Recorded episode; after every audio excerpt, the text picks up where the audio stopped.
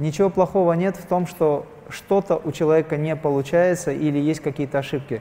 Эти ошибки считаются ошибками теми людьми, которые сами ничего не понимают. Никто не говорит, что вы плохо проживали жизнь, если у вас не получилось сохранить семью, если у вас не получилось сохранить бизнес. Все, что происходило, оно было правильным. Потому что зачем вам расхлебывать это несколько жизней дальше? За одну жизнь сразу отработать. Улыбка, пальцы неправильные выдерживаются.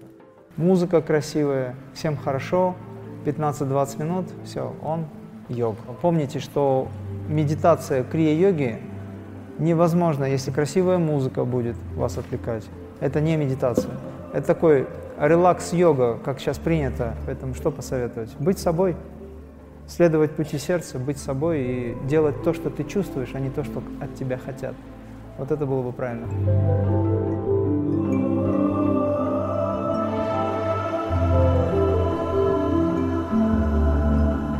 Здравствуйте, Имрам! Сегодня хотим обсудить с вами важные вопросы о практике, о личностной и духовной реализации, о том, какую воду нужно пить и как очищать пространство. Поговорим о подростковом возрасте, осознанных сновидениях и передаче знаний от учителя к ученику. Три раза была замужем, строила бизнес, создавала и начинала заново с нуля. Как закончить этот цикл? Я считаю, что все, что вам требуется в жизни, оно происходит. Все, что необходимо в жизни для того, чтобы получить опыт – который душа выбрала, все эти э, замужества, замужества, они связаны с получением опыта и связаны с отданием долга. Я к чему это все говорю? Что бы вы ни делали в социальной жизни, если вы сейчас на пути находитесь, вы начинаете выстраивать ритм уже в стиле крия-йоги, чтобы вы понимали, никто не говорит, что в данном случае, ну, из нас во всяком случае, никто не говорит, что вы плохо проживали жизнь, если у вас не получилось сохранить семью, если у вас не получилось сохранить бизнес, либо что-то другое, там, неважно сейчас. Все, что происходило, оно было правильным.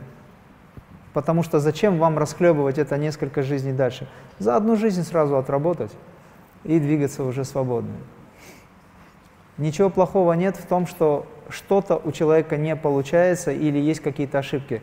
Эти ошибки считаются ошибками теми людьми, которые сами ничего не понимают. То есть есть мнение у людей. Сколько людей, столько мнений. Я считаю, что у вас очень хорошая жизнь.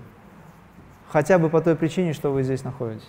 Что происходит с человеком в его день рождения с энергетической точки зрения? Что полезно делать в этот день? День рождения – это момент, когда вы выходите из лона матери и теряете связь с бесконечным. И оказываетесь в ограниченном пространстве. Это стресс. Лишь только немногие приходят, осознав, что это не стресс для них, осознав, что это радость, потому что они знают, что они еще ближе становятся ко Всевышнему, потому что еще одно воплощение, быстрее пройдя, можно вернуться. Ну, то есть они воплощаются в теле человека и радуются этому. Но это единицы, которые осознают это. Осознание может быть и, и позже тоже, через там 10-15 лет, к примеру. Поэтому момент рождения у человека иммунитет ослабевает у него возникает стрессовое состояние. Как бы у людей, у некоторых, особенно у женщин, к этому времени возникает депрессия, им хочется почему-то плакать. Ну, то есть по-разному бывает. И, соответственно, что в этот день? Вы просто к этому дню готовитесь. Вы подходите к этому дню с точки зрения духовного практикования. Я бы рекомендовал в этот день, рекомендовал провести его отдельно, без гостей. И можете просто попрактиковать в этот день. Если есть возможность выехать куда-нибудь в Олимпийскую деревню здесь попрактиковать. Так, чтобы вам никто не мешал. И это ритм на целый год. Вы можете задать на день рождения, войдя в состояние, войдя в практику, если хотите, даже можете его на разгрузочном питании пройти. Просто дать себе установку на целый год. Это было бы правильно. А по большому счету не парьтесь. Вообще не обращайте внимания, просто живите. Потому что каждый день день рождения. Любой день он просто может быть и последним, а может быть и первым, поэтому не имеет значения. Имеют ли смысл ритуалы для очищения пространства, свечи, благовония, освещения еды и воды? Я понимаю, да. В принципе, это можно сделать. Это можно и даже периодически нужно делать, в этом ничего плохого нет, только позитивно. Но если у вас нет такой возможности, вы об этом не переживайте, потому что там, где Бог присутствует, через ваше сознание – все автоматически очищается. Более того, вам скажу, э, ну, смотрите, ирония судьбы, да, как смешно иногда. Люди заряжают воду, чтобы, выпив ее, стать чище. Это кругом, повсюду так. Человек на 70, почти на 80% из воды состоит. Ему достаточно прочитать молитву, и его вода станет уже чистой. Почему этого никто не делает? Почему мы пьем воду, чтобы стать чище со стороны? Это потому что так ум работает. Нас обманывает, даже в этом смысле нас ум обманывает. Вы можете зайти в море, очистить море, а не заходить в море, чтобы оно вас очистило. Поэтому смотрите, там, где вы присутствуете, там должно быть чисто всегда. Вы можете чистить комнату, но тратить время или энергию на очищение пространства, если вам ее сейчас самой не хватает, нет смысла. Поэтому для этого есть ритуалы. Используйте ритуалы, используйте элементы васту, используйте что-то, что поможет вам компенсации, гармонизации пространства, а когда у вас будет уже состояние «мне все равно», тогда используйте свое тело как инструмент, и там, где вы будете проявляться, все будет хорошо. Единственный момент, когда вы возжигаете палочки, благовония, то э, помните, что медитация крия-йоги невозможна, если палочки будут вас отвлекать, если красивая музыка будет вас отвлекать. Это не медитация. Это значит, вы в релаксе находитесь. Это такой релакс-йога, как сейчас принято. Улыбка, пальцы неправильные выдерживаются, музыка красивая, всем хорошо, 15-20 минут, все, он йог. Вот. А медитация невозможна, если у вас на поверхности ваш, ваши уши слушают музыку. Так, вот здесь какая красивая флейта. Это же не медитация, вы все время думаете, вы анализируете. Благовония тут, либо чихать хочется, либо вы думаете, о, эти палочки прекрасны. Они, наверное, не химического происхождения. Это не медитация. Вы сказали, что важно есть то, что от нас не убегает, и пить подготовленную воду. Что это за вода? Ну, я говорил о структурированной воде э, с минусовым ОВП, окислительного восстановительный потенциал, да, потенциал. В общем, если, если мы говорим о том, что вода должна быть структурирована, то есть для этого генератор. Вы знаете, да, о генераторах воды и так далее. Вот. И я советую все-таки всем приобрести бутылочки, которые если они действительно работают, надо их проверять, которые делают воду, минусовой заряд делают в воде, окислительный восстановительный, потенциал. И еще pH тоже меняется. У нас нормальный pH крови, вообще кровь, чтобы вы понимали, она минусовой заряд имеет. Если вы пьете воду, обычная вода в э, кулерах, там, я не знаю, в бутылках, мы замеряли, у нас есть прибор дома, она плюс 300, плюс 400. Это вообще мертвая кислая вода. А наша кровь, она минус потенциал имеет. И если мы пьем воду, то этот плюс в минус никак не укладывается, это тяжело. Поэтому кровь сгущается. Кровь сгущается, она портится, она пытается, организм за счет особых каких-то ресурсов своих пытается эту воду подстроить. А если еще чайник кипит до 120-140 градусов, и говорят, да что он сам автоматически выключится? Он там, во-первых, всю пласт... весь пластик уже в себя от температуры, хотя говорят, что это органический пластик. Где вы видели пластик, который можно есть? Объясните мне. Но эти чайники почему-то, оказывается, имеют допуск. При такой высокой температуре все эти соединения, они в воде. Это первое. Второе. Он отключается тогда, когда воду пить нельзя уже, потому что эта вода становится тяжелой. А когда эта вода много раз кипит, потому что чайник не весь использовали, еще раз включил, ушел, там в телефоне разговариваешь, пришел, налил. Все, эта вода, она уже мертвая. Она не вмещается, там молекула в дважды больше. Поэтому постарайтесь воду пить структурированную, найдите этот способ. Дистиллированная вода, она хорошо усваивается, но она вымывает все ваши элементы. Скажите, пожалуйста, насколько эфирные масла помогают в практике? На самом деле эфирные масла последние годы стали популярны, технологии меняются, и это очень хорошая возможность. Тогда, когда мы практиковали, у нас кроме машинного масла, образно говоря, ничего не было. Я шучу, конечно. Вот. Ну, то есть ничего не было, но были травы. Я очень, Хадиш знает, и она тоже участие принимала. Очень много с ребятами мы уходили в горы и собирали травы, делали бальзамы, выжимки разные все такое. Вот. Но сейчас технологии такие, когда высвобождение эфира, то есть фактически субстанция души этого растения, да, образно. Вот. И Махатмы, учителя в свое время говорили, что наступит момент, когда сознание людей будет утончаться, и очень большую пользу или услугу сыграют эфирные масла некоторых трав для того, чтобы войти в сферу духа быстрее. Поэтому используйте эфирные масла по возможности, но по назначению, соответственно. Есть те, которые можно вовнутрь принимать, есть те, которые нужно дышать которыми. Когда питание происходит, когда вы вдыхаете – Эфир, он очень тонкий, вы вдохнули это масло, этого достаточно, не обязательно там уже заливать себя.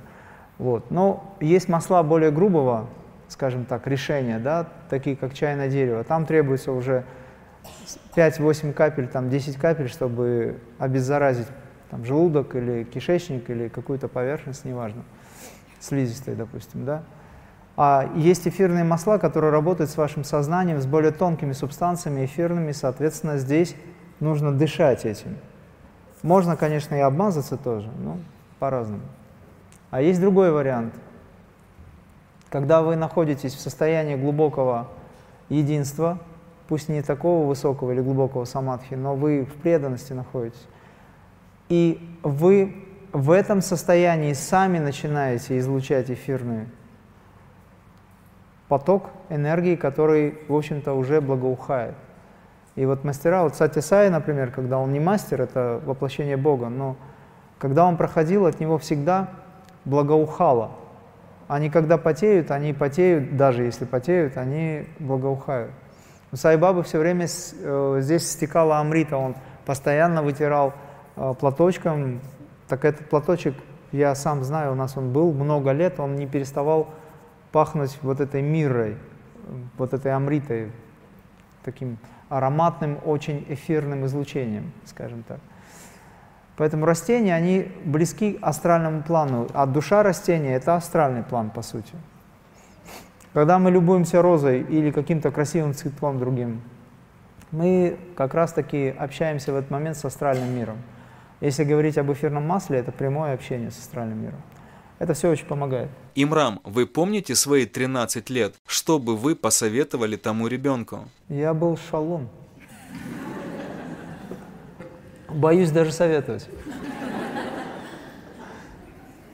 Слушайте, я в это время интенсивно занимался творчеством, музыкой. Мне нравилось играть, э, был в ансамбле. Вот, занимался боевыми искусствами. У меня все время были мысли о магии, которую я вспоминал. Э, были какие-то события со мной происходили, не всегда приятные. В общем, поэтому что я могу посоветовать? Быть активным, творческим. Я в 14 лет попал, ну, 14-13 пусть будет, рядышком все равно. Попал в Киев, в очередной раз к тете приехал, и попал на концерт группы Space – Париж, Франция, транзит. И для 13, э, почти 14-летнего там юноши, да, это очень большая нагрузка была. В том смысле, что я чуть с ума не сошел от того, что я увидел в качестве звука, света, там лазерное шоу, впечатление. Я две недели ни с кем не разговаривал. А, ну, потому что мне не надо было выплескивать эту энергию, я не хотел ее терять, я все время в голове носил эти партии синтезаторов, звуков, песен, как я мог их запомнить на тот момент, весь концерт. Естественно, я весь не мог его запомнить, но те композиции, которые у меня в голове уже смешались, я вот это все в себе носил. Две недели ни с кем не разговаривал, думали, что я с ума сошел. Я просто был в состоянии медитации глубокой. Конечно, я кушал, общался, там что-то отвечал на вопросы, но уходил сразу по своим делам. Да, когда я вернулся в Махачкалу, я сразу же не успел сумки бросить, пошел за пианино и стал играть эти композиции. Мне надо было как-то это зафиксировать на инструменте. Поэтому что я могу посоветовать?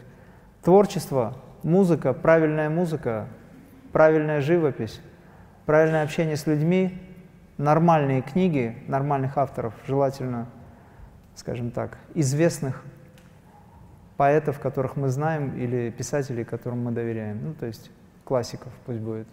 А лучше всего реализованных мастеров. И общаться с мамой чаще, общаться с друзьями, но не с теми, кто токсичный, да, сейчас такое модное слово. С другой стороны, этого тоже не избежать. Поэтому что посоветовать? Быть собой, следовать пути сердца, быть собой и делать то, что ты чувствуешь, а не то, что от тебя хотят. Вот это было бы правильно.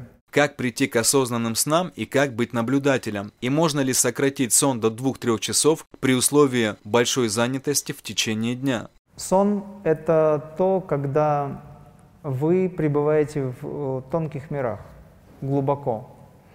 И там есть свои процессы. Если человек будет спать мало, тогда он должен энергетически перестроить свою систему таким образом, и не только энергетически, еще и духовно, таким образом, чтобы быстро расслабляясь, дать возможность душе уйти в мир духа, получив впечатление, потому что душа стремится к духу.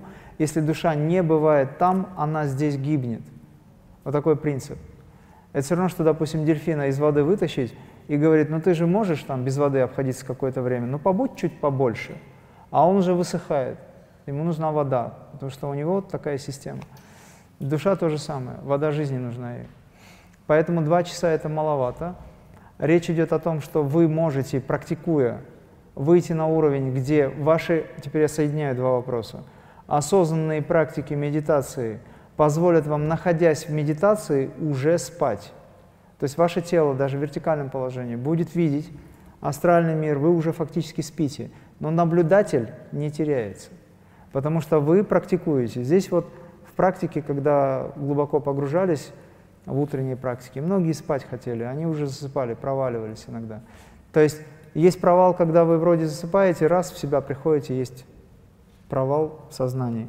А есть тот момент, когда вы сидите, вроде спите уже, а не спится. То есть вы таким образом становитесь тем наблюдателем, который смотрит за тем, что уже есть в астральном плане, в ментальном плане и в духовном мире. Это как телескоп, я уже говорил об этом однажды.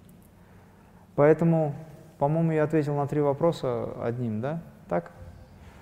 Итак, это был сон двухчасовой, который не нужен, да, э, сейчас, во всяком случае. Это наблюдатель. И третий вопрос?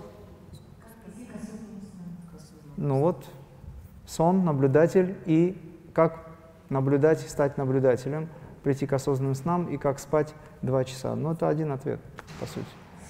Да. Сон должен быть лечебным, то есть максимально расслабившись. Если вы научитесь крия-нидру делать, возьмите курс крия-нидры, он, кажется, у нас есть. Попробуйте через него. Можно ли духовно развиваться без учителя, без наставника? По желанию. Развитие без учителя невозможно. Если вы читаете книги, книги второй учитель считается. Вы, начиная читать по книгам что-то опробируя, все равно ищете возможность встречи с кем-то, кто вам подскажет. Поэтому, конечно, без учителя сложно. Вы просто можете время потратить. Учитель это хорошо, потому что он уже пройденный путь может подать вам в правильном варианте. Но если у вас очень большое эго – и вы говорите «я сам», тогда вперед. Незримо все равно будет помогать пространство, но подводные камни, на которые будут уходить очень много времени, они будут забирать энергию и силы. В конечном итоге, когда будет больно часто, вы поймете, что нужен кто-то, кто хотя бы подскажет, как не надо делать. Но когда заканчивается эволюция учитель-ученик, и ученик становится уже учителем, у него появляются другие ученики, и сам он уже может выходить на внутреннего учителя. В принципе, это важно. Касательно моего пути, могу сказать, что все ученики, получившие посвящение, которые очень просили меня о посвящении, я согласился. Но и так, не, не так много людей, если учитывать вообще все. Они все прошли инициацию и являются учениками сат, который является истиной гуру. Это Шри Сати Сай Баба. Поэтому, когда я получал посвящение от Сати Сай Бабы, непосредственно лично, Он мне сказал, как делать так, чтобы те люди, которые приходят ко мне, которых он посылает, они были на канале Абсолюта. И, соответственно, и я, и эти люди подключаются к каналу Абсолют. Что такое подключиться к каналу Абсолюта, это уже вы поймете тогда, когда начнется работа серьезная. Поэтому здесь я просто проводник, который формально выполняет то, что необходимо. Потому-то я и говорю, что я не учитель, не мастер, не фломастер, никто, я просто делаю то, что делаю. В йоге практикуется горловой замок. Если сидеть в позе лотоса, он образуется естественно, а в медитации крия мы все время выравниваем положение головы. Как выполнять замок? Я понял вопрос, я понял. Крия-йога как направление, как учение очень сильно отличается от раджа-йоги. Например, в раджа-йоге мы делаем мулабандху. Это нормально, это правильно. Когда мы практикуем крия, наша задача сознание поднять высоко, как можно выше, и удерживать внимание в высшем центре для приглашения Духа Святого, для приглашения Света Всевышнего – для того, чтобы, допустим, вы могли снова и снова быть в связи с этой высокой силой. Стоит вам сделать мулабанху в этот момент, ваше внимание уйдет сюда, и вы опять сознанием погрузитесь в те привычные уровни сознания. Потому что эго человеческое – это мулабанха, точнее муладхара, сватхистана и манипура. Это три таких, это нижний пузырь, проще говоря. Там все эгоистические привязанности. Поэтому наша задача выйти из этих привязанностей. Мы не делаем, не везде, но в основном, мы не делаем замков внизу, замков в середине и здесь, кроме как в Махамудре. И то она нужна, это, э, этот замок нужен, для того, чтобы, подняв энергию в голову, зажать, чтобы эта энергия вниз не опустилась. Вот здесь мы единственный случай, когда делаем ее. Поэтому у нас совершенно другие принципы. Если в раджа-йоге, например, идут растяжения вдоха и большие длительные задержки, насильственным образом происходят, то у нас нет. У нас за счет длинного вдоха и длинного выдоха относительно и короткой задержки при хорошей концентрации идет нагнетание праны жизненной силы. И таким образом идет магнетизация. За счет магнетизации остановки дыхания происходит. Как происходит прямая передача знаний от учителя к ученику? Можно ли просить об этом, если чувствуешь готовность для ускорения реализации? Или это происходит по инициативе мастера? Прямая передача возможна тогда, когда человек был в самадхи и знает, как устроена Вселенная, знает, как работает механизм передачи информации и энергии. Это трансцендентальная передача, поэтому мастер, если он мастер, он всегда должен знать, о том, как все это работает. В противном случае нет смысла к этому человеку обращаться, поскольку у этого человека нет опыта трансформации человека. Прямая передача – это метод трансформации. Это не просто там передал по WhatsApp или как-то информацию, или, к примеру, там как-то объяснил, рассказал. Это метод трансформации сознания. То есть, когда мастер или ученик попадает к мастеру, я сейчас не о себе, я в целом рассказываю. Когда ученик попадает к мастеру, мастер на него смотрит, с этого момента уже начинается – очень сильные изменения. Поэтому обычно в поле мастера люди забывают даже вопросы задать. Они просто попадают, и они теряются, они говорят, вот что-то хотел сказать, а вот запинаются и так далее. И мастер ждет, пока все это закончится, маленькое усвоение, потом он сам задает вопрос, хорошо, что ты хочешь? И потихонечку открывается возможность что-то сказать. Почему так происходит? Потому что ученик, попадая в поле мастера, оказывается в трансцендентной энергии. Это энергия духа. И у него начинается волнение по поводу того, что ум говорит, я же что-то должен сказать, то есть есть намерение, это сейчас такая возможность. А с другой стороны, тот же ум или сердце говорит, все хорошо, ты уже здесь, ничего не надо, все в порядке, не лезь, просто расслабься, жди. Ну, то есть я так вот просто слова подобрал какие-то. Бывает смятение просто, по-разному. Я на себе это все испытывал.